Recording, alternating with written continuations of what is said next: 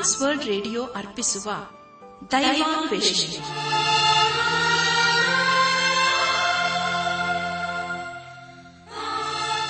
ನಮ್ಮ ದೈವಾನ್ವೇಷಣೆ ಕನ್ನಡ ಕಾರ್ಯಕ್ರಮವನ್ನು ಆಲಿಸಲು ಸಿದ್ಧರಾಗಿರುವ ನಮ್ಮ ನೆಚ್ಚಿನ ಶ್ರೋತೃ ಬಾಂಧವರಿಗೆ ಕ್ರಿಸ್ತೇಸುವಿನ ಹೆಸರಿನಲ್ಲಿ ಪ್ರೀತಿಯ ಸ್ವಾಗತ ಸುಸ್ವಾಗತ. ದೈವಾನ್ವೇಷಣೆ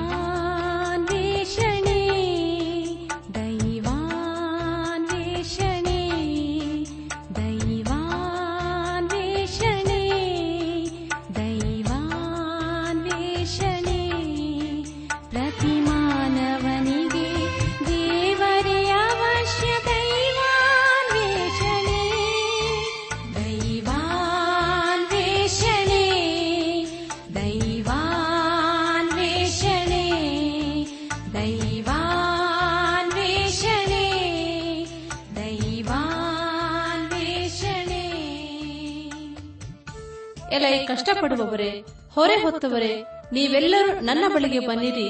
ನಾನು ನಿಮಗೆ ವಿಶ್ರಾಂತಿ ಕೊಡುತ್ತೇನೆ ಎಂದು ವಾಗ್ದಾನ ಮಾಡಿದ ಯೇಸುವಿನ ಸಂದೇಶ ಕೇಳಲು ಪ್ರೋತ್ಸಾಹಿಸುತ್ತೇವೆ. ಪ್ರಿಯರೇ, ದೈವಾನ್ವೇಷಣೆ ಕಾರ್ಯಕ್ರಮವನ್ನು ಆಲಿಸುವಾಗ ಹಲವಾರು ಪ್ರಶ್ನೆ, ಸಂದೇಹಗಳು ಮೂಡುವುದು ಸಹಜ. ಆದ್ದರಿಂದ ಕಾರ್ಯಕ್ರಮದ ಅಂತ್ಯದಲ್ಲಿ ಹೇಳುವ ವಿಳಾಸವನ್ನು ಸಂಪರ್ಕಿಸಬೇಕಾಗಿ ಕೋರುತ್ತೇವೆ. ನಮ್ಮ ಕಾರ್ಯಕ್ರಮವನ್ನು ಸಂಪೂರ್ಣವಾಗಿ ಆಲಿಸಿ ದೇವರ ವಾಕ್ಯದಲ್ಲಿ ಅಡಕವಾಗಿರುವ ಸತ್ಯಾಂಶಗಳನ್ನು ತಿಳಿದುಕೊಳ್ಳಿರಿ.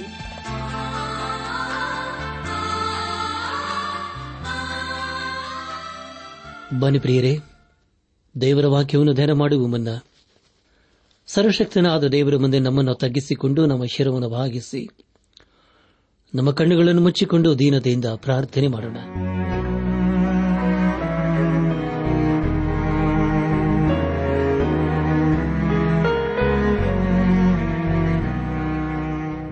ಭೂಪರ ಲೋಕಗಳ ಒಡೆಯನೆ, ಎಲ್ಲ ಆಶೀರ್ವಾದಗಳಿಗೂ ಮೂಲ ಕಾರಣನೆ.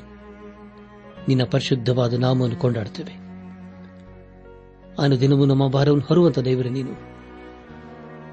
ನಮ್ಮನ್ನು ವಿಮೋಚಿಸುವುದಕ್ಕೋಸ್ಕರ ನೀನು ದೇವರಾಗಿರುವುದಕ್ಕಾಗಿ ನಿನ್ನನ್ನು ಕೊಂಡಾಡ್ತೇವೆ ಕರ್ತನೆ, ದೇವಾದಿ ದೇವನೇ ರಾಜಾದಿರಾಜನೇ ಈ ದಿನ ವಿಶೇಷವಾಗಿ, ಅನಾರೋಗ್ಯದ ನಿಮಿತ್ತವಾಗಿ ಆಸ್ಪತ್ರೆಗಳಲ್ಲಿ ಹಾಗೂ ಮನೆಗಳಲ್ಲಿ ಇರುವವರನ್ನು ನಿನ್ನ ಕೃಪೆ ಹಸ್ತಕ್ಕೊಪ್ಪಿಸಿಕೊಡ್ತೇವೆ ಅಪ್ಪ, ನೀನೇ ಅವರನ್ನು ಕರುಣಿಸಿ, ಅವರಿಗೆ ಬೇಕಾದಂತಹ ಆರೋಗ್ಯ, ಸಮಾಧಾನ, ಪರಿಹಾರವನ್ನು ದಯಪಾಲಿಸಿದೇವ.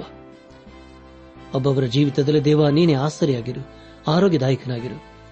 ಒಬ್ಬೊಬ್ಬರ ಜೀವಿತದಲ್ಲಿ ದೇವ ನಿನ್ನ ಮಹತ್ತರದ ಕಾರ್ಯಗಳನ್ನು ಮಾಡಬೇಕೆಂಬುದಾಗಿ ನಿನ್ನಲ್ಲಿನ ಬೇಡಿಕೊಳ್ಳುವುದಾಗಿದ್ದೇವೆ ಎಲ್ಲ ಘನ ಮಾನ ಮಹಿಮೆ ನಿನಗೆ ಮಾತ್ರ ಸಲ್ಲುವುದಾಗಲಿ ನಮ್ಮ ಪ್ರಾರ್ಥನೆ ಸ್ತೋತ್ರಗಳನ್ನು ಯೇಸುವಿಗಾಗಿ ಕೇಳುತ್ತಂದೆಯೇ ಆಮೇಲೆ ಮಾನವ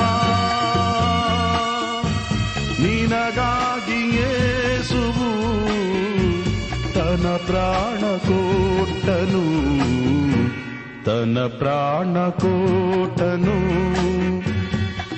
ಮಾನವ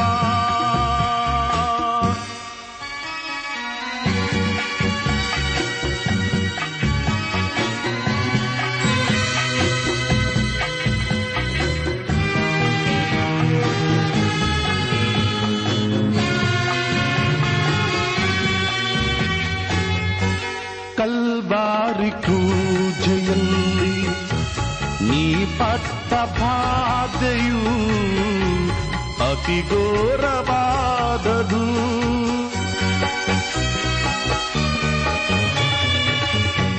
ಕಲ್ವಾರಿ ಕ್ರೂಜೆಯಲ್ಲಿ ನೀ ಪಟ್ಟ ಬಾಧೆಯು ಅತಿ ಘೋರವಾದದು ಅತಿ ಘೋರವಾದದು ಏ ಮಾನವ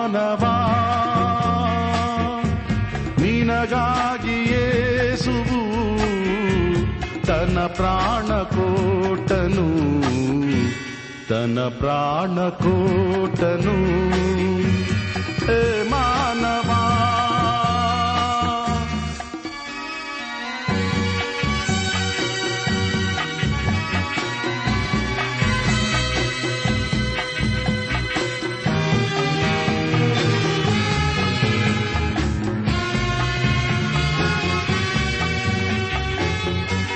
ನಂದ್ವಾಪಗಾಗಿಯೇ ನಿನ ಪ್ರಾಣ ಕೊಟ್ಟಿದಿ.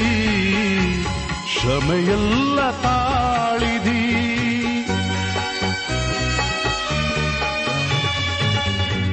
ನನ್ ಪಾಪಕ್ಕಾಗಿಯೇ. ನಿನ್ನ ಪ್ರಾಣ ನನ್ನ ಆತ್ಮೀಕ ಸಹೋದರ ಸಹೋದರಿಯರೇ ಕಳೆದ ಕಾರ್ಯಕ್ರಮದಲ್ಲಿ ನಾವು ಇಬ್ರಿಯರು ಬರೆದ ಪತ್ರಿಕೆ ಎರಡನೇ ಅಧ್ಯಾಯ ಎಂಟರಿಂದ ಹದಿನೆಂಟನೇ ವಚನದವರೆಗೆ ಧ್ಯಾನ ಮಾಡಿಕೊಂಡು ಅದರ ಮೂಲಕ ನಮ್ಮ ನಿಜ ಜೀವಿತಕ್ಕೆ ಬೇಕಾದ ಅನೇಕ ಆತ್ಮೀಕ ಪಾಠಗಳನ್ನು ಕಲಿತುಕೊಂಡು ಅನೇಕ ರೀತಿಯಲ್ಲಿ ಆಶೀರ್ವಸಲ್ಪಟ್ಟಿದ್ದೇವೆ ದೇವರಿಗೆ ಮಹಿಮೆಯುಂಟಾಗಲಿ. ಇಂದು ನಾವು ಇಬ್ರಿಯರ್ ಬರೆದ ಪತ್ರಿಕೆ ಮೂರನೇ ಅಧ್ಯಾಯ ಒಂದರಿಂದ ಆರನೇ ವಚನದವರೆಗೆ ಧ್ಯಾನ ಮಾಡಿಕೊಳ್ಳೋಣ.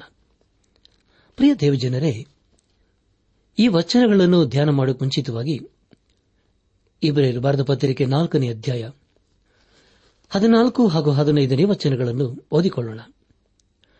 ಆಕಾಶ ಮಂಡಲಗಳನ್ನು ದಾಟಿ ಹೋದ ದೇವಕುಮಾರನಾದ ಯೇಸು ಎಂಬ ಶ್ರೇಷ್ಠ ಮಹಾಯಾಜಕನು ನಮಗಿರುವುದರಿಂದ ನಾವು ಮಾಡಿರುವ ಪ್ರತಿಜ್ಞೆಯನ್ನು ಬಿಡದೆ ಹಿಡಿಯೋಣ. ಯಾಕೆಂದರೆ ನಮಗಿರುವ ಮಹಾಯಾಜಕನು ನಮ್ಮ ನಿರ್ಬಲಾವಸ್ಥೆಯನ್ನು ಕುರಿತು ಅನುತಾಪವಿಲ್ಲದವನಲ್ಲ. ಆತನು ಸರ್ವ ವಿಷಯಗಳಲ್ಲಿ ನಮ್ಮ ಹಾಗೆ ಶೋಧನೆಗೆ ಗುರಿಯಾದನು, ಪಾಪ ಮಾತ್ರ ಮಾಡಲಿಲ್ಲ ಎಂಬುದಾಗಿ. ಪ್ರಿಯ ದೇವಜನರೇ, ಯೇಸು ಕ್ರಿಸ್ತನು ಶಿಲಭೆಯನ್ನು ಅನುಭವಿಸಿರುವುದರಿಂದ ಶೋಧನೆಯು ಹೇಗಿರುತ್ತದೆ ಎಂಬುದಾಗಿ ಆತನಿಗೆ ಚೆನ್ನಾಗಿ ಗೊತ್ತಿತ್ತು. ಆದ್ದರಿಂದ ಶೋಧನೆಯಲ್ಲಿ ಸಿಕ್ಕಿ ಹಾಕಿಕೊಂಡವರಿಗೆ ಅದರಿಂದ ತಪ್ಪಿಸಿಕೊಳ್ಳಲು ಸಹಾಯ ಮಾಡುತ್ತಾನೆ. ಇಬ್ರಿಯರಿಗೆ ಬರೆದ ಪತ್ರಿಕೆಯನ್ನು ಧ್ಯಾನ ಮಾಡುವಾಗ ನಮಗೆ ಒಂದು ವಿಷಯ ವ್ಯಕ್ತವಾಗುತ್ತದೆ ಅದೇನೆಂದರೆ ನಮಗೊಬ್ಬ ಮಹಾಯಾಜಕನು ಇದ್ದಾನೆ ಎಂಬುದಾಗಿ. ಆತನು ಇಂದೂ ಕೂಡ ಜೀವಿಸುವನಾಗಿದ್ದಾನೆ ಆತನು ನಮ್ಮನ್ನು ಚೆನ್ನಾಗಿ ಬಲ್ಲವನಾಗಿದ್ದಾನೆ. ಆತನನ್ನು ಬೇಡುವಾಗ ಆತನು ನಮಗೆ ಸಹಾಯ ಮಾಡುತ್ತಾನೆ. ನಮ್ಮ ಎಲ್ಲ ಪರಿಸ್ಥಿತಿಗಳಲ್ಲಿ ಕಣ್ಣೀರಿನ ತಗ್ಗನ್ನು ದಾಟುವಾಗಲೂ ಆತನು ನಮ್ಮೊಂದಿಗೆ ಇದ್ದುಕೊಂಡು ನಮ್ಮನ್ನು ಕಡಿದು ನಡೆಸುತ್ತಾನೆ. ಆತನು ನಮಗೆ ಸಹಾಯ ಮಾಡಲು ಸದಾ ಸಿದ್ದನಾಗಿದ್ದಾನೆ ಆದರೆ ನಾವು ಆತನನ್ನು ಹುಡುಕುವುದಿಲ್ಲ. ಆತನಲ್ಲಿ ನಾವು ಜೀವಿಸುವುದಿಲ್ಲ. ಆತನಲ್ಲಿ ಬೇಡಿಕೊಳ್ಳುವುದೂ ಇಲ್ಲ. ಬೇಡಿದರೆ ಪ್ರಿಯರೇ, ಆತನು ಖಂಡಿತವಾಗಿ ಸಹಾಯ ಮಾಡುತ್ತಾನೆ. ನಾವು ಶೋಧನೆಯಲ್ಲಿ ಸಿಕ್ಕಿ ಹಾಕಿಕೊಂಡಾಗ ಆತನು ನಮಗೆ ಸಹಾಯ ಮಾಡುತ್ತಾನೆ. ಇಬ್ರಿಯರ್ ಬರೆದ ಪತ್ರಿಕೆ ಮೂರನೇ ಅಧ್ಯಾಯ ಮೊದಲನೇ ವಚನವನ್ನು ಓದುವಾಗ, ಆದುದರಿಂದ ದೇವ ಜನರಾದ ಸಹೋದರರೇ, ಪರಲೋಕ ಸ್ವಾಸ್ಥ್ಯಕ್ಕಾಗಿ ನನ್ನೊಂದಿಗೆ ಕರೆಯಲ್ಪಟ್ಟವರೇ, ನಾವು ಪ್ರತಿಜ್ಞೆ ಮಾಡಿ ಒಪ್ಪಿಕೊಂಡಿರುವ ದೇವ ಪ್ರೇಷಿತನು ಮಹಾಯಾಜಕನೂ ಆಗಿರುವ ಯೇಸುವನ್ನು ಲಕ್ಷ್ಯವಿಟ್ಟು ಯೋಚಿಸಿರಿ ಎಂಬುದಾಗಿ.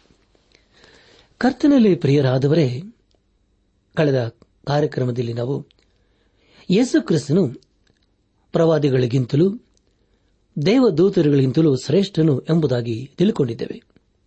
ನಾವು ಈ ಮೂರನೇ ಅಧ್ಯಾಯದಲ್ಲಿ ಯೇಸು ಕ್ರಿಸ್ತನು ಮೋಶೆಗಿಂತಲೂ ಶ್ರೇಷ್ಠನು ಎಂಬುದಾಗಿ ತಿಳಿದುಕೊಳ್ಳಲಿದ್ದೇವೆ. ಈ ಅಧ್ಯಾಯವು ಆದುದರಿಂದ ಎಂಬುದಾಗಿ ಪ್ರಾರಂಭವಾಗುತ್ತದೆ. ಪೌಲನು ಈ ರೀತಿಯಾಗಿ ತನ್ನ ಪತ್ರಿಕೆಗಳನ್ನು ಬರೆಯುವಾಗ ಬರೆದ ವಿಷಯ ನಿಮಗೆ ಗೊತ್ತಿದೆಯಲ್ಲವೇ? ಆದುದರಿಂದ ಎಂಬುದಾಗಿ ಹೇಳುವಾಗ, ಅದು ಹಿಂದಿನ ಹಾಗೂ ಮುಂದಿನ ವಿಷಯಗಳನ್ನು ತಿಳಿಸುವ ಸೇತುವೆಂತಿರುವ ಪದವಾಗಿದೆ. ಮೂರನೇ ಅಧ್ಯಾಯ. ಮೊದಲನೇ ವಚನದ ಪ್ರಾರಂಭದಲ್ಲಿ, ಆದುದರಿಂದ ದೇವ ಜನರಾದ ಸಹೋದರರೇ ಎಂಬುದಾಗಿ ಗ್ರಂಥಕರ್ತನು ಈ ಅಧ್ಯಾಯವನ್ನು ಪ್ರಾರಂಭ ಮಾಡುತ್ತಾನೆ. ಇದೇ ರೀತಿಯಾಗಿ ಪೌಲನು ದೇವ ಜನರು ಎಂಬುದಾಗಿ ಬರೆದಿದ್ದಾನಲ್ಲವೇ? ಅವರು ಒಳ್ಳೆಯದನ್ನು ಮಾಡಿ ದೇವ ಜನರಾಗಿಲ್ಲ ಆದರೆ ದೇವರಿಂದ ಪ್ರತ್ಯೇಕಿಸಲ್ಪಟ್ಟಿರುವುದರಿಂದ ಅವರು ದೇವ ಜನರಾಗಿದ್ದಾರೆ ಈಗ ಇಬ್ರಿಯರು ದೇವರಿಗೆ ಸಂಬಂಧಪಟ್ಟವರೂ ಆಗಿದ್ದಾರೆ. ಪರಲೋಕ ಸ್ವಾಸ್ಥ್ಯಕ್ಕಾಗಿ ನಮ್ಮೊಂದಿಗೆ ಕರೆಯಲ್ಪಟ್ಟವರೇ ಎಂಬುದಾಗಿ ಹೇಳಿದರೆ ಅದು ಇಸ್ರಾಯೇಲರಿಗೆ ಹೋಲಿಕೆಯಾಗಿದೆ. ಸರ್ವಶಕ್ತನಾದ ದೇವರು ಹಳೆ ಒಡಂಬಡಿಕೆಯಲ್ಲಿ ಇಸ್ರಾಯೇಲರಿಗೆ ಅನೇಕ ವಾಗ್ದಾನಗಳನ್ನು ಕೊಟ್ಟನು. ದೇವರವರಿಗೆ ಮಳೆಯನ್ನು ಸುರಿಸುತ್ತನೆಂಬುದಾಗಿ ಹೇಳಿದ್ದನು. ನಂತರ ದೇವರವರಿಗೆ, ನಿಮ್ಮ ಭೂಮಿಯನ್ನು ನಿಮ್ಮ ಬೆಳೆಯನ್ನು ಆಶೀರ್ವದಿಸುತ್ತನೆಂಬುದಾಗಿ ಹೇಳಿದನು ಆದರೆ ಪ್ರಿಯರೇ, ಇದೆಲ್ಲ ಈ ಲೋಕಕ್ಕೆ ಸಂಬಂಧಪಟ್ಟಂತ ವಾಗ್ದಾನಗಳಾಗಿದ್ದವು. ಆದರೆ ಅದೇ ಸಮಯದಲ್ಲಿ ದೇವರು ಆತ್ಮೀಕ ಆಶೀರ್ವಾದದ ಕುರಿತು ಹೇಳಿದನು ಅದನ್ನು ಅನೇಕರು ಅಪಾರ್ಥ ಮಾಡಿಕೊಂಡು ಬೇರೆ ಬೇರೆ ರೀತಿಯಲ್ಲಿ ಹೇಳುತ್ತಾರೆ. ನಮ್ಮಲ್ಲಿ ಹಣ ಇರಬಾರದು ಎಂಬುದಾಗಿ ದೇವರು ಎಲ್ಲೂ ಹೇಳಿಲ್ಲ? ಹಣದಲ್ಲಿ ಯಾವ ತೊಂದರೆಯೂ ಇಲ್ಲ. ಆದರೆ ಅದನ್ನು ಹೇಗೆ ಗಳಿಸುತ್ತೇವೆ? ಹಾಗೂ ಅದನ್ನು ಹೇಗೆ ಉಪಯೋಗಿಸುತ್ತೇವೆ ಎಂಬ ಸಂಗತಿ ಬಹು ಪ್ರಾಮುಖ್ಯವಾದಂಥ ವಿಷಯ. ಹಣವೊಂದು ಆತ್ಮಿಕ ಆಶೀರ್ವಾದದ ಕಾರ್ಯಕ್ಕಾಗಿ ಉಪಯೋಗಿಸಬಹುದು. ದೇವಜನರಾದ ಸಹೋದರರೇ ಪರಲೋಕ ಸ್ವಾಸ್ಥ್ಯಕ್ಕಾಗಿ ನನ್ನೊಂದಿಗೆ ಕರೆಯಲ್ಪಟ್ಟವರೆಂಬುದಾಗಿ ಓದಿಕೊಂಡಿದ್ದೇವೆ. ಒಂದು ಕಾಲದಲ್ಲಿ ಇಸ್ರಾಯೇಲರು ಲೋಕಕ್ಕೆ ಸಂಬಂಧಪಟ್ಟವರು ಆಗಿದ್ದರು. ಆದರೆ ಈಗ ಅವರು ದೇವರಿಗೆ ಸಂಬಂಧಪಟ್ಟವರು ಆಗಿದ್ದಾರೆ. ಒಂದು ಕಾಲದಲ್ಲಿ ಇದೇ ಸರಳರು ಸರಶಕ್ತನಾದ ದೇವರಿಗೆ ಪ್ರಾಣಿಗಳನ್ನು ಯಜ್ಞವಾಗಿ ಸಮರ್ಪಿಸುತ್ತಿದ್ದರು. ಆದರೆ ಈಗ ಅದರ ಅವಶ್ಯಕತೆ ಇಲ್ಲ. ಯಾಕೆಂದರೆ ಯೇಸು ಕ್ರಿಸ್ತನು ತನ್ನನ್ನೇ ಯಜ್ಞವಾಗಿ ಸಮರ್ಪಿಸುವುದರಿಂದ ಅದರ ಅವಶ್ಯಕತೆ ಈಗ ಇಲ್ಲವೇ ಇಲ್ಲ. ಯೇಸು ಕ್ರಿಸ್ತನು ಮೋಶೆಯ ಧರ್ಮಶಾಸ್ತ್ರವನ್ನು ನೆರವೇರಿಸಿದ್ದಾನೆ. ಇಸ್ರಾಲರು ಪರಲೋಕ ಸ್ವಾಸ್ಥ್ಯಕ್ಕಾಗಿ ಕರೆಯಲ್ಪಟ್ಟವರು ಆಗಿದ್ದಾರೆ. ಯೇಸು ಕ್ರಿಸ್ತನು ಒಂದು ಕಾಲದಲ್ಲಿ ಅಪ್ಪಸ್ತಲರು ಮಾಡಿದ ಕಾರ್ಯವನ್ನು ಮಾಡಿದನು. ಅಪ್ಪಸ್ತಲರು ಅಂದರೆ ಕಳಿಸಲ್ಪಟ್ಟವರು ಎಂದ ಅರ್ಥ ಅದೇ ರೀತಿಯಲ್ಲಿ ಯೇಸು ಕ್ರಿಸ್ತನು ತಂದೆಯಾದ ದೇವರಿಂದ ಕಳಿಸಲ್ಪಟ್ಟವನಾಗಿದ್ದನು ಯೇಸು ಕ್ರಿಸ್ತನು ಪರಲೋಕದ ಸಂದೇಶವನ್ನು ಈ ಲೋಕಕ್ಕೆ ತಂದನು. ಆತನ ದೇವರ ಪ್ರಕಟಣೆಯಾಗಿದ್ದನು. ಯೇಸು ಕ್ರಿಸ್ತನು ದೇವ ಪ್ರೇಷಿತನೂ ಆಗಿದ್ದನು. ಅಪ್ಪೋಸ್ತಲರಾಗಲಿ ಮಹಾಯಾಜಕರಾಗಲಿ ಅವರೆಲ್ಲರೂ ದೇವರ ಕುರಿತು ನಮಗೆ ಹೇಳಲು ಬಂದವರು ಆಗಿದ್ದರು. ದೇವಜನರಾದ ಸಹೋದರರೇ, ಪರಲೋಕ ಸ್ವಾಸ್ಥ್ಯಕ್ಕಾಗಿ ಕರೆಯಲ್ಪಟ್ಟವರೇ ಎಂಬುದಾಗಿ ಈಗಾಗಲೇ ಓದಿಕೊಂಡಿದ್ದೇವೆ. ಅದರಲ್ಲಿ ಒಂದು ವಿಷಯವೇನೆಂದರೆ ಪ್ರಿಯರೇ ಮಹಾಯಾಜಕರು ನಮ್ಮ ಭಿನ್ನಹವನ್ನು ತೆಗೆದುಕೊಂಡು ದೇವರಲ್ಲಿ ಬೇಡುತ್ತಿದ್ದರು. ಅಂದರೆ ದೇವರ ಮುಂದೆ ಅವರು ಮಾನವರನ್ನು ಪ್ರತಿನಿಧಿಸುತ್ತಿದ್ದರು.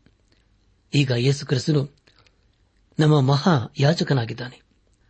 ಅದೇ ಯೇಸು ಕ್ರಿಸ್ತನು ಇಂದು ಮಹಿಮೆಯಲ್ಲಿದ್ದಾನೆ. ಆತನು ಅಲ್ಲಿ ನಮ್ಮನ್ನು ಪ್ರತಿನಿಧಿಸುತ್ತಿದ್ದಾನೆ. ಆತನು ತಂದೆಯಾದ ದೇವರ ಬಲಪಾರ್ಶ್ವದಲ್ಲಿ ಕುಳಿತುಕೊಂಡು ನಮಗೋಸ್ಕರ ಸದಾ ಬೇಡುವನಾಗಿದ್ದಾನೆ. ಪ್ರಿಯ ಸಹೋದರ ಸಹೋದರಿಯರೇ, ಯೇಸು ಕ್ರಿಸ್ತನು ನಮ್ಮನ್ನು ಚೆನ್ನಾಗಿ ಬಲ್ಲವನಾಗಿದ್ದಾನೆ. ಅದನ್ನು ನಾವು ಚೆನ್ನಾಗಿ ತಿಳಿದಿರಬೇಕು. ದೇವರ ಬಳಿಯಿಂದ ಬಂದ ಅಪ್ಪಸಲನು ನಮಗಿದ್ದಾನೆ. ಅದೇ ಸಮಯದಲ್ಲಿ ಅದೇ ಯೇಸು ಕ್ರಿಸ್ತನು ಇಂದು ಮಹಾಯಾಜಕನಾಗಿ ನಮಗೋಸ್ಕರ ತಂದೆಯಲ್ಲಿ ಬೇಡುವನಾಗಿದ್ದಾನೆ. ಪ್ರಿಯರೇ, ಇದು ಎಂಥ ಅದ್ಭುತವಾದಂಥ ವಿಷಯವಲ್ಲವೇ? ದೇವರಿಗೆ ಸ್ತೋತ್ರವಾಗಲಿ. ಯೇಸು ಕ್ರಿಸ್ತನು ಮೋಶಗಿಂತಲೂ ಶ್ರೇಷ್ಠನು. ಇಲ್ಲಿ ಇಬ್ರಿಯರಿಗೆ ಬರೆದ ಗ್ರಂಥಕರ್ತನು ಯೇಸು ಕ್ರಿಸ್ತನು ಮೋಶಗಿಂತಲೂ ಶ್ರೇಷ್ಠನು ಎಂಬುದಾಗಿ ದೃಢಪಡಿಸುತ್ತಾನೆ. ಈಗಾಗಲೇ ನಾವು ಯೇಸು ಕ್ರಿಸ್ತನು ಹಳೆ ಎಲ್ಲ ಪ್ರವಾದಿಗಳಿಗಿಂತಲೂ ಎಲ್ಲ ದೇವ ದೂತರುಗಳಿಗಿಂತಲೂ ಶ್ರೇಷ್ಠನು ಎಂಬುದಾಗಿ ತಿಳಿದುಕೊಂಡಿದ್ದೇವೆ. ಈಗ ನಾವು ಯೇಸುಕ್ರಿಸ್ತನು ಮೋಶೆಗಿಂತಲೂ ಹೇಗೆ ಶ್ರೇಷ್ಠನು ಎಂಬುದಾಗಿ ತಿಳಿದುಕೊಳ್ಳೋಣ. ಇಬ್ರಿಯರ್ ಬರೆದ ಪತ್ರಿಕೆ ಮೂರನೇ ಅಧ್ಯಾಯ. ಎರಡನೇ ವಚನವನ್ನು ಓದುವಾಗ, ಮೋಶೆಯು ದೇವರ ಮನೆಯಲ್ಲೆಲ್ಲ ನಂಬಿಕಸ್ಥನಾಗಿದ್ದಂತೆಯೇ ಯೇಸುವು ತನ್ನನ್ನು ನೇಮಿಸಿದಾತನಿಗೆ ನಂಬಿಕಸ್ಥನಾಗಿದ್ದಾನೆ ಎಂಬುದಾಗಿ. ಕರ್ತನ ಪ್ರಿಯರಾದವರೇ, ಯೇಸು ಕ್ರಿಸ್ತನು ತನ್ನನ್ನು ಈ ಲೋಕಕ್ಕೆ ಕಳುಹಿಸಿಕೊಟ್ಟ ದೇವರಿಗೆ ನಂಬಿಗಸ್ತನಾಗಿದ್ದನು. ಅದೇ ರೀತಿಯಲ್ಲಿ ಮೋಶಿಯು ದೇವರ ಮನೆಯಲ್ಲೆಲ್ಲ ನಂಬಿಗಸ್ತನಾಗಿದ್ದನು. ಯಾಕಂದರೆ ದೇವರು ಮೋಶೆಗೆ ಏನನ್ನು ಹೇಳಿದನೋ ಅದನ್ನೆಲ್ಲ ತನ್ನ ಧರ್ಮಶಾಸ್ತ್ರದಲ್ಲಿ ಬರೆದನು. ಆದರೆ ಮೋಶೆ ಸ್ವಲ್ಪ ಕೋಪದ ಸ್ವಭಾವದನಾಗಿದ್ದನು. ಹೇಗೆಂದರೆ ವಿಮೋಚನ ಕಾಂಡ ಪುಸ್ತಕ ಹದಿನೇಳನೇ ಅಧ್ಯಾಯ. ಆರನೇ ವಚನದಲ್ಲಿ ಹೀಗೆ ಓದುತ್ತೇವೆ, ಅಲ್ಲಿ ಹೋರೆಬಿನ್ನಲ್ಲಿರುವ ಬಂಡೆ ಮೇಲೆ ನಾನೇ ನಿನ್ನ ಎದುರಾಗಿ ನಿಲ್ಲುವೆನು. ನೀನು ಆ ಬಂಡೆಯನ್ನು ಹೊಡೆದಾಗ ಅದರಿಂದ ನೀರು ಹೊರಡುವುದು. ಜನರು ಕುಡಿಯುವರೆಂದು ಮೋಶೆಗೆ ಅಪ್ಪಣೆ ಕೊಡಲಾಗಿ ಮೋಶೆ ಇಸ್ರಾಲರ ಹಿರಿಯರ ಎದುರಿನಲ್ಲಿ ಹಾಗೆಯೇ ಮಾಡಿದನು. ಇಸ್ರಾಲರು ಯಹೋವನು ನಮ್ಮ ಮಧ್ಯದಲ್ಲಿ ಇದ್ದಾನೋ ಇಲ್ಲವೋ ಎಂದು ಯಹೋವನನ್ನು ಅಲ್ಲಿ ಪರೀಕ್ಷಿಸಿದ್ದರಿಂದ ಮೋಶೆ ಆ ಸ್ಥಳಕ್ಕೆ ಮಸ್ಸ ಎಂತಲೂ ಅವರು ವಿವಾದ ಮಾಡಿದ್ದರಿಂದ ಮೇರಿ ಬಾಯಿಂದಲೂ ಹೆಸರಿಟ್ಟನು ಎಂಬುದಾಗಿ. ನನ್ನಾತ್ಮಿಕ ಸಹೋದರ ಸಹೋದರಿಯರೇ, ಆ ಬಂಡೆಯು ಯೇಸುಕ್ರಿಸ್ತನಿಗೆ ಹೋಲಿಕೆಯಾಗಿದೆ. ಆದರೆ ದೇವರು ಹೇಳಿದ ಹಾಗೆ ನಾವು ಮಾಡುವುದಾದರೆ ಮತ್ತನ್ನು ಬರೆದ ಸುವಾರ್ತೆ ಇಪ್ಪತ್ತೈದನೇ ಅಧ್ಯಾಯ ಮೊದಲನೇ ವಚನದಲ್ಲಿ ಬಲ ನಂಬಿಗಸ್ತ ಆಳು ಎಂಬುದಾಗಿ. ಪ್ರಿಯರೇ, ಸರ್ವಶಕ್ತನಾದ ದೇವರು, ನಮಗೆ ಏನೇ ಕೆಲಸ ಕೊಟ್ಟರೂ ಅದನ್ನು ನಾವು ನಂಬಿಗಸ್ತರಾಗಿ ಮಾಡಿ ಮುಗಿಸಬೇಕು. ಅದನ್ನು ದೇವರು ನಮ್ಮ ಜೀವಿತದಲ್ಲಿ ಅಪೇಕ್ಷಿಸುತ್ತಾನೆ. ದೇವರು ಮೋಶ ವಿಷಯದಲ್ಲಿ ಅವನು ನನ್ನ ಮನೆಯಲ್ಲೆಲ್ಲ ನಂಬಿಗಸ್ತನು ಎಂಬುದಾಗಿ ಹೇಳಿದನು. ಅದೇ ದೇವರು ನಮ್ಮ ವಿಷಯದಲ್ಲಿ ಆಗ ಹೇಳುವುದು ಬೇಡವೇ? ಮಗನೇ, ಮಗಳೇ ನೀನು ನನಗೆ ನಂಬಿಗಸ್ತನಾಗಿರು ಎಂದು ಹೇಳಿದರೆ ಅದು ಎಷ್ಟು ಅದ್ಭುತವಾದಂತಹ ವಿಷಯವಲ್ಲವೇ? ಮುಂದೆ ಯೇಸು ಕ್ರಿಸ್ತನು ನಂಬಿಗಸ್ತನು ಎಂಬುದಾಗಿ ಓದಿಕೊಳ್ಳುತ್ತೇವೆ. ಯೇಸು ಕ್ರಿಸ್ತನು ಮೋಶಗಿಂತಲೂ ನಂಬಿಗಸ್ತನಾಗಿರಲು ಹೇಗೆ ತಾನೇ ಸಾಧ್ಯ? ಇಬ್ರಿ ಭಾರತ ಪತ್ರಿಕೆ ಮೂರನೇ ಅಧ್ಯಾಯ. ಮೂರನೇ ವಚನವನ್ನು ಓದುವಾಗ ಮನೆಗಿಂತ ಮನೆ ಕಟ್ಟಿದವನಿಗೆ ಹೆಚ್ಚಾದ ಮಾನವಿರುವುದರಿಂದ ಮೋಶಗಿಂತ ಯೇಸು ಹೆಚ್ಚಾದ ಮಾನಕ್ಕೆ ಯೋಗ್ಯನೆಂದು ಎಣಿಸಲ್ಪಟ್ಟಿದ್ದಾನೆ ಎಂಬುದಾಗಿ. ಪ್ರಿಯ ದೇವಜನರೇ, ಮೋಶೆಯು ದೇವರ ಮನೆಯಲ್ಲೆಲ್ಲ ನಂಬಿಗಸ್ತನಾಗಿದ್ದನು. ಆದರೆ ಯೇಸು ಕ್ರಿಸ್ತನು ಮೋಶೆಗಿಂತಲೂ ಹೆಚ್ಚಾದ ಮಾನಕ್ಕೆ ಯೋಗ್ಯನಾಗಿದ್ದಾನೆ. ಯೇಸು ಕ್ರಿಸ್ತನು ಸೃಷ್ಟಿಕರ್ತನು, ಆದರೆ ಮೋಶೆ ಸೃಷ್ಟಿಯಷ್ಟೇ. ನಮ್ಮ ಧ್ಯಾನವನ್ನು ಮುಂದುವರೆಸಿ ಇಬ್ರಿಯರಿಗೆ ಬರೆದ ಪತ್ರಿಕೆ ಮೂರನೇ ಅಧ್ಯಾಯ. ನಾಲ್ಕನೇ ವಚನವನ್ನು ಓದುವಾಗ ಪ್ರತಿ ಮನೆಯನ್ನು ಯಾರೋ ಒಬ್ಬನು ಕಟ್ಟಿರುವನು, ಸಮಸ್ತವನ್ನು ಕಟ್ಟಿದಾತನು ದೇವರೇ ಎಂಬುದಾಗಿ ಪ್ರಿಯ ಸಹೋದರ ಸಹೋದರಿಯರೇ ಪ್ರತಿ ಮನೆಯನ್ನು ಯಾರೊಬ್ಬರು ಕಟ್ಟಿರುತ್ತಾರೆ? ಅಂದರೆ, ಬೇರೆಯವರು ಮನೆಯನ್ನು ಕಟ್ಟುತ್ತಾರೆ. ಅದರಲ್ಲಿ ನಾವು ವಾಸ ಮಾಡುತ್ತೇವೆ. ಆದರೆ ಪ್ರಿಯರೇ ಸಮಸ್ತವನ್ನು ಕಟ್ಟಿದಾತನು ದೇವರೇ ಆಗಿದ್ದಾನೆ. ಯೇಸು ಕ್ರಿಸ್ತನು ದೇವರಾಗಿದ್ದಾನೆ. ಅದರ ಜೊತೆ ಜೊತೆಯಲ್ಲಿ ಆತನು ಸೃಷ್ಟಿಕರ್ತನು. ಆದರೆ ಮೋಶೆಯ ವಿಷಯದಲ್ಲಿ ಹೀಗೆ ಹೇಳುವುದಕ್ಕೆ ಸಾಧ್ಯವೇ ಇಲ್ಲ. ಇಬ್ರಿಯರ್ ಬರೆದ ಪತ್ರಿಕೆ ಮೂರನೇ ಅಧ್ಯಾಯ ಐದು ಹಾಗೂ ಆರನೇ ವಚನಗಳನ್ನು ಓದುವಾಗ ಮೋಶೆಯು ಸೇವಕನಾಗಿ ದೇವರ ಮನೆಯಲ್ಲೆಲ್ಲ ನಂಬಿಗಸ್ತನಾಗಿದ್ದನು. ಅವನು ಮುಂದೆ ಪ್ರಕಟವಾಗಬೇಕಾಗಿದ್ದ ಸಂಗತಿಗಳಿಗೆ ಸಾಕ್ಷಿಯಾಗಿದ್ದನು. ಕ್ರಿಸ್ತನಾದರೂ ಮಗನಾಗಿ ದೇವರ ಮನೆಯ ಮೇಲೆ ಅಧಿಕಾರಿಯಾಗಿದ್ದಾನೆ. ನಾವು ನಮ್ಮ ಧೈರ್ಯವನ್ನು, ನಮ್ಮ ನಿರೀಕ್ಷೆಯಿಂದುಂಟಾಗುವ ಉತ್ಸಾಹವನ್ನು ಕಡೆ ತನಕ ದೃಢವಾಗಿ ಹಿಡಿಕೊಂಡವರಾದರೆ ನಾವೇ ದೇವರ ಮನೆಯವರು ಎಂಬುದಾಗಿ. ಪ್ರಿಯ ಸಹೋದರ ಸಹೋದರಿಯರೇ, ದಯಮಾಡಿ ಗಮನಿಸಿ ಯೇಸು ಕ್ರಿಸ್ತನು ಮೋಶೆಗಿಂತಲೂ ಶ್ರೇಷ್ಠನಲ್ಲದೆ ಆತನು ಮೋಶೆಯನ್ನು ಸೃಷ್ಟಿಸಿದಂತಹ ದೇವರಾಗಿದ್ದಾನೆ. ಮತ್ತೊಂದು ವಿಷಯವೇನೆಂದರೆ ಮೋಶೆಯು ದೇವರ ಸೇವಕನು. ಮನೆಯಲ್ಲಿ ಮಗನ ಇರುವುದಕ್ಕೂ ಸೇವಕನು ಇರುವುದಕ್ಕೂ ವ್ಯತ್ಯಾಸ ಇದೆಯಲ್ಲವೇ ಯೇಸು ಕ್ರಿಸ್ತನು ಮೋಶೆಯ ವಿಷಯದಲ್ಲಿ ಎರಡು ರೀತಿಯಲ್ಲಿ ಶ್ರೇಷ್ಠನು. ಯೇಸು ಕ್ರಿಸ್ತನು ಸೃಷ್ಟಿಕರ್ತನು ಹಾಗೂ ದೇವರ ಮಗನು ಆಗಿದ್ದಾನೆ.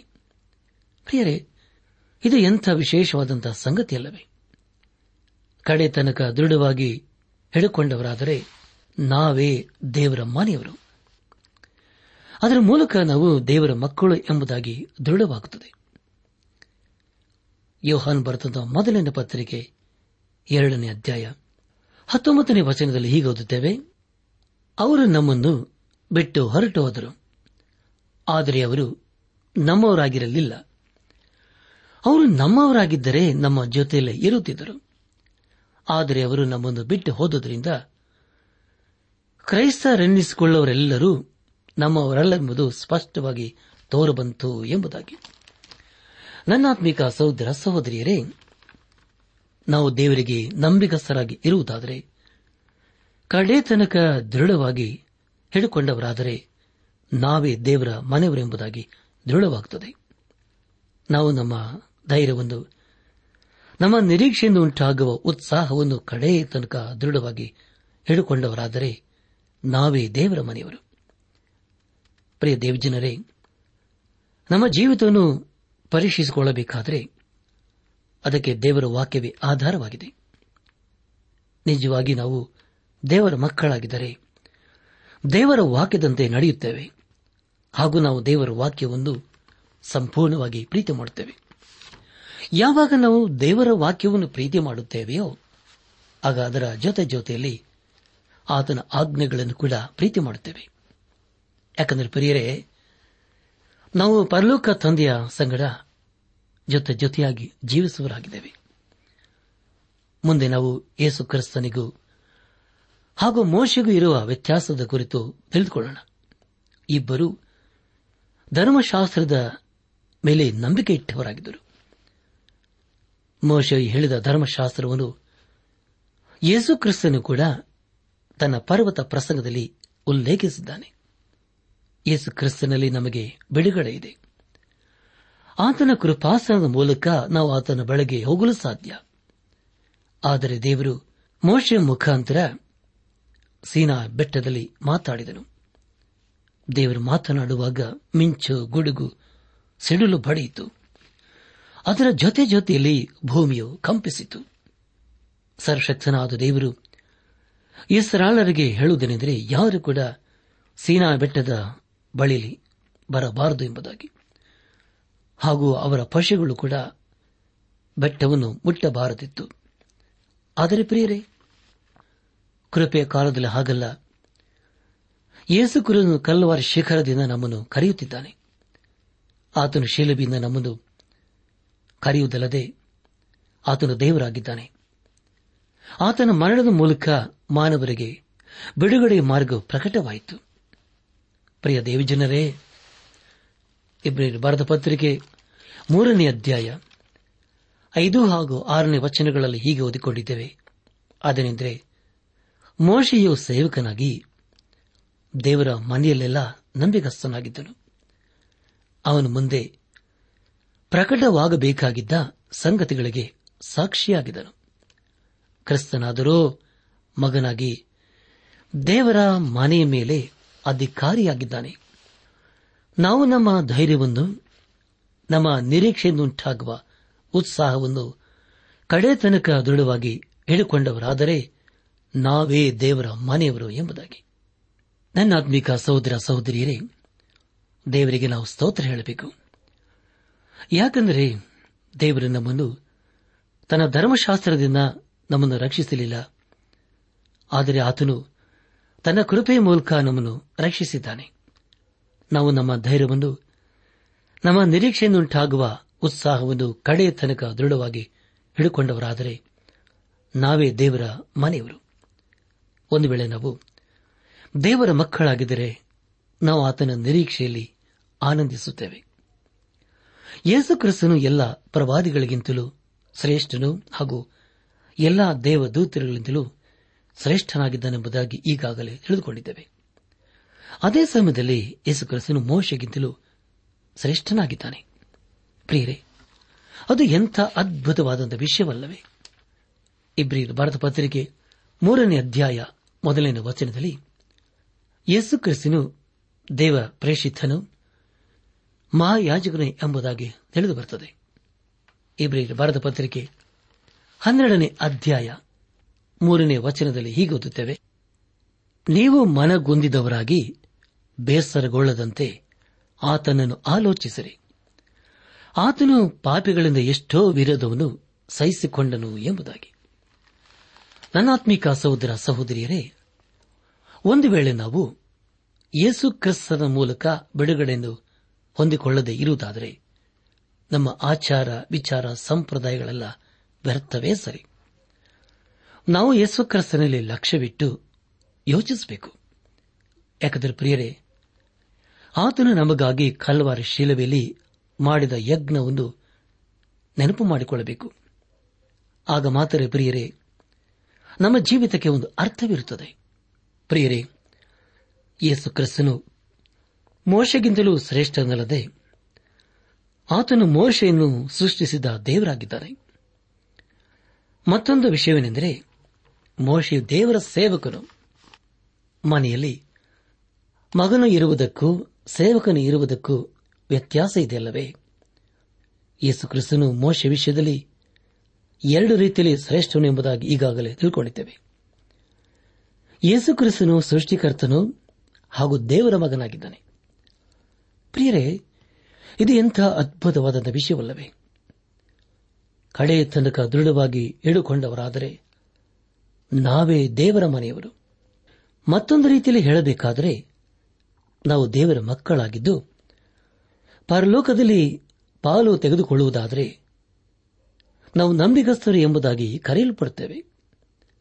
ಅದರ ಮೂಲಕ ನಾವು ದೇವರ ಮಕ್ಕಳು ಎಂಬುದಾಗಿ ದೃಢವಾಗುತ್ತದೆ. ಈ ಸಂದೇಶವನ್ನು ಆಲಿಸುತ್ತಿರುವ ನನ್ನ ಆತ್ಮಿಕ ಸಹೋದರ ಸಹೋದರಿಯರೇ, ತಂದೆಯಾದ ದೇವರು ಯೇಸು ಕ್ರಿಸ್ತನ ಮೂಲಕ ನಮಗೆ ಎಂಥ ಭಾಗ್ಯವನ್ನು ಕೊಟ್ಟಿದ್ದಾನಲ್ಲವೇ? ಆತನು ನಮ್ಮನ್ನು ತನ್ನ ಮಕ್ಕಳನ್ನಾಗಿ ಅಂಗೀಕರಿಸಿಕೊಂಡು ನಂಬಿಕೆಯಲ್ಲಿ ದೃಢವಾಗಿ ನಿಲ್ಲುವಂತೆ ಮಾಡುತ್ತಿದ್ದಾನೆ. ಅಷ್ಟೇ ಪ್ರಿಯರೇ, ನಾವು ಈ ಲೋಕದಲ್ಲಿ ಅಮೂಲ್ಯರು ಶ್ರೇಷ್ಠರು ಎಂಬುದಾಗಿ ಅರ್ಥ ಮಾಡಿಕೊಂಡವರಾಗಿ, ಆತನ ಮಾರ್ಗದಲ್ಲಿ ಜೀವಿಸುತ್ತಾ ಆತನ ಆಶೀರ್ವಾದಕ್ಕೆ ನಾವು ಪಾತ್ರರಾಗೋಣ. ಹಾಗಾಗುವಂತೆ ತಂದೆಯಾದ ದೇವರು, ಯೇಸು ಕ್ರಿಸ್ತನ ಮೂಲಕ ನಮ್ಮೆಲ್ಲರನ್ನು ಆಶೀರ್ವದಿಸಿ ನಡೆಸಲಿ. ಪ್ರಿಯರೇ, ನಿಮಗೆ ಪ್ರಾರ್ಥನೆಯ ಅವಶ್ಯಕತೆ ಇದ್ದರೆ ನಿಮ್ಮಲ್ಲಿ ಏನಾದರೂ ಸಂದೇಹ ಅಥವಾ ಸಲಹೆಗಳಿದ್ದರೆ, ದಯಮಾಡಿ ದೂರವಾಣಿಯ ಕರೆ ಮೂಲಕ ನಮಗೆ ತಿಳಿಸಿರಿ. ನಮ್ಮ ಮೊಬೈಲ್ ದೂರವಾಣಿ ಸಂಖ್ಯೆ ಒಂಬತ್ತು ಎಂಟು ನಾಲ್ಕು ಐದು ಆರು ಒಂದು ಆರು ನಾಲ್ಕು ಒಂದು ಎರಡು.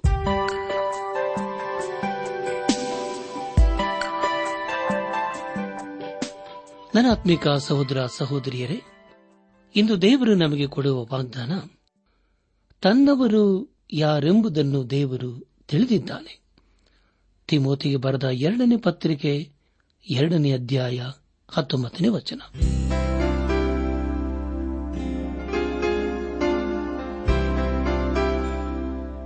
ಪ್ರಿಯರೇ, ಇದುವರೆಗೂ ಆಲಿಸಿದ ದೈವಾನ್ವೇಷಣೆ ಕಾರ್ಯಕ್ರಮವು ನಿಮ್ಮ ಮನಸ್ಸಿಗೆ ಸಮಾಧಾನ, ಸಂತೋಷ ನೀಡಿದೆ ಎಂದು ನಾವು ನಂಬುತ್ತೇವೆ. ನಮ್ಮೆಲ್ಲರ ಸೃಷ್ಟಿಕರ್ತನಾದ ಏಸು ನಮ್ಮೊಂದಿಗೆ ಸದಾ ಇರುವಾತನಾಗಿದ್ದಾನೆ. ನಿಮ್ಮ ಚಿಂತೆ, ದುಃಖ, ಕಾಯಿಲೆ, ಕಷ್ಟಗಳ ಪರಿಹಾರಕ್ಕಾಗಿ ಆತನ ಹೆಸರಿನಲ್ಲಿ ಪ್ರಾರ್ಥಿಸಿರಿ. ನೀವು ನಮ್ಮ ವಿಳಾಸಕ್ಕೆ ಸಂಪರ್ಕಿಸುವುದಾದರೆ ನಾವು ನಿಮಗಾಗಿ ಪ್ರಾರ್ಥಿಸುತ್ತೇವೆ ಹಾಗೂ ಉತ್ತರಿಸುತ್ತೇವೆ.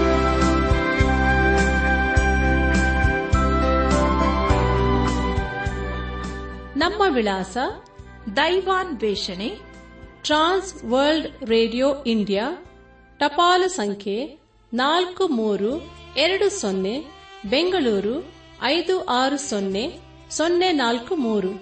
ನಮ್ಮ ಇಮೇಲ್ ವಿಳಾಸ KAN TTB at radio eight eight two dot com ನಮಸ್ಕಾರ ಪ್ರಿಯರೇ.